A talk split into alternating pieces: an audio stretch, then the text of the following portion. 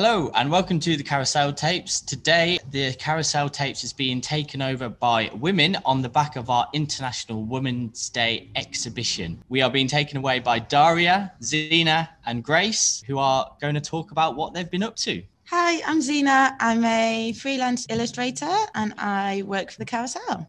Hi, I'm Grace, and I'm currently on a year out, but I've, I've had the pleasure to work with the carousel during this year. And hi, everyone. My name is Daria, and I'm currently doing a work experience with the carousel. I would like to start by finding out more about you guys and your average day I work as a freelance illustrator, mainly drawing a lot of food, but also I do editorial illustrations for clients all around the world. And I also paint as well. But at the minute, I am also helping collate and curate exhibitions and the shop or carousel, one being International Women's. And I am currently in a university course doing illustration animation. And I got the opportunity when Ben said, Yes, we'd love someone to come and help in September. And now I'm still here uh, till May, which I'm thrilled about. And I've been helping with Riso, did a bit of screen printing for this project and exhibition. And it's just been great. I've also been able to paint murals in the studio. It's been such a lovely experience working in the carousel. And so after I finish this, I'll be back finishing my third year.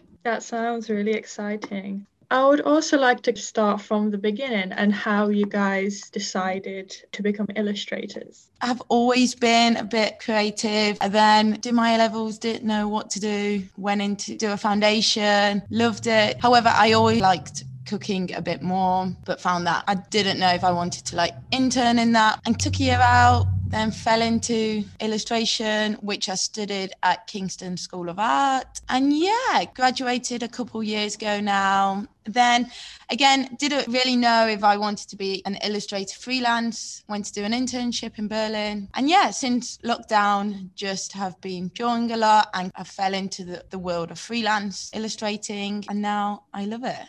It's a really good question because I actually did my piece for the International Women's Day exhibition on my sister, who really, I think, started my love for drawing. She's five years older and she probably without knowing filled my life with art. She was brilliant, brilliant at drawing, and she still is. She's now a weaver though. So I went down the route of thinking, oh, I'd love to do something arty, or maybe I could actually try and go and do art at university. So similar to Zena, I did a foundation year at Kingston School of Art, and I carried on there because I absolutely loved it. Best year of my life, and did illustration animation. So I'm there doing it now. Wouldn't ever go back. It's so, so much fun. And I think it's amazing that we get to draw.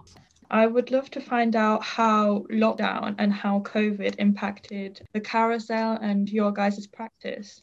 I actually feel like lockdown was quite good for my practice, which is really lucky to say. Like I said, I moved to Berlin, then came back, and then it was pretty much lockdown. And my mum is a teacher, so she has a drawing tablet. And yeah, she let me borrow it. And a year on, I'm still borrowing it.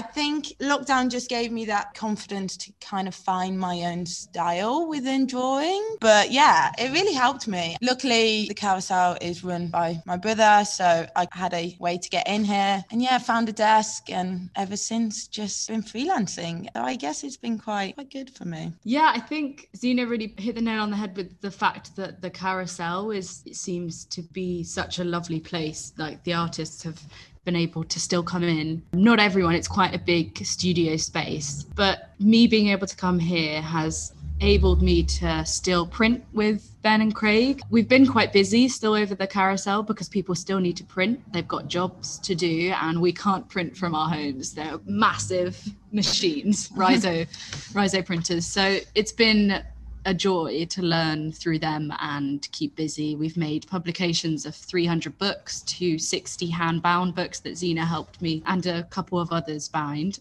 This experience has been amazing during lockdown. And I think the fact that we've put on an exhibition and at the moment it's online and hopefully people can see it is just kind of showing that lockdown doesn't have to stop your productivity. Like you can still really produce amazing work and have ideas. And I think that's what's pushed most artists or anyone. Definitely. I think it kind of gave everyone that time to, yeah, get their confidence with their art or creative hobby and push everyone to follow through with that. Yeah, that's great to hear. I definitely can relate to you guys. Before lockdown, I really had no direction about where I wanted to go with a career. And I feel like lockdown really made me explore my creative side more. And I'm very lucky to have ended up here. We're lucky to have you. Thank you.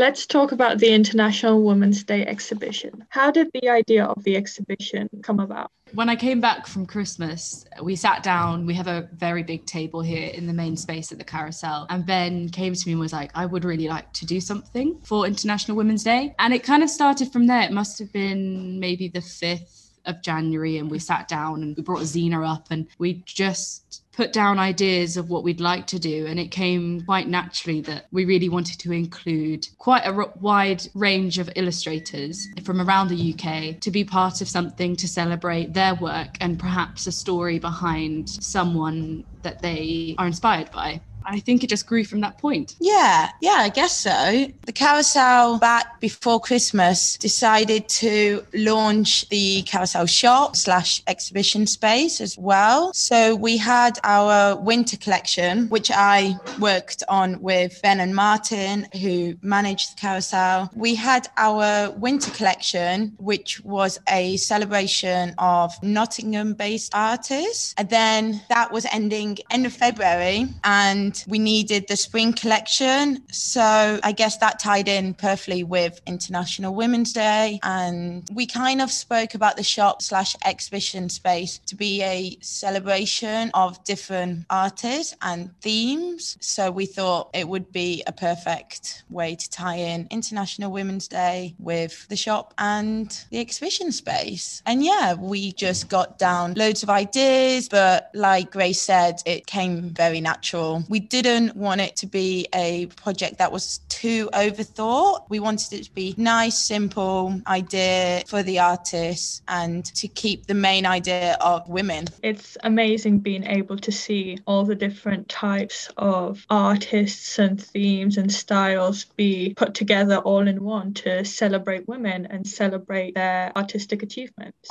a lot of people don't realize the time, the planning, and the preparation that's required to execute projects such as this. Would you be able to guide me through the process? The key stages, I think, from start to finish, I could pinpoint, and then maybe Zena would like to go into a bit more detail. Was we sat down and we found a very large list of illustrators that perhaps didn't even realize we were looking at their Instagram because we used mainly Instagram. And we sat down and whittled that down to 20. And then it was a case of making sure that they were interested and would like to take part. After that, it was sending the small things like contracts and all the information about Risograph because not everyone knows how to print through Riso. It's a very different way of printing. So once that was all done, and whilst they were creating the artwork, we had to try and design the whole branding because without a solid piece of artwork or theme, the exhibition or whatever you're doing, it doesn't have a voice. So we sat down a long time and thought about the anthologies and the posters. So it was the whole branding side. And then we had you, Daria, involved, press release, and there was a lot of people involved. And during the end, we had Martin helping us put up the exhibition, which helped tremendously fill the space by Katie Fishlock, who is a Bristol based artist, so that we wanted to fill the space more.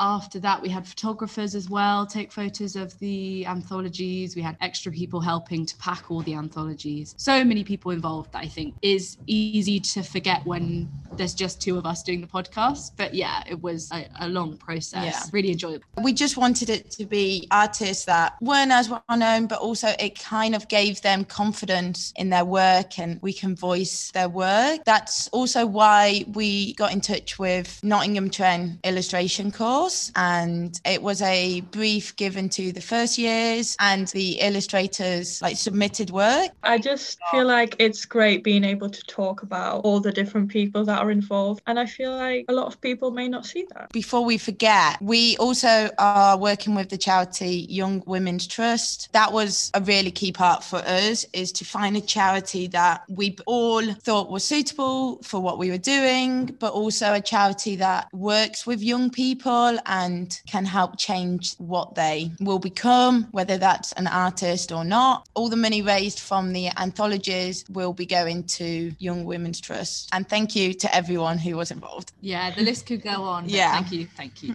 Thank you. That's great. So, overall, what has been the most rewarding aspect of the project? Everything. No.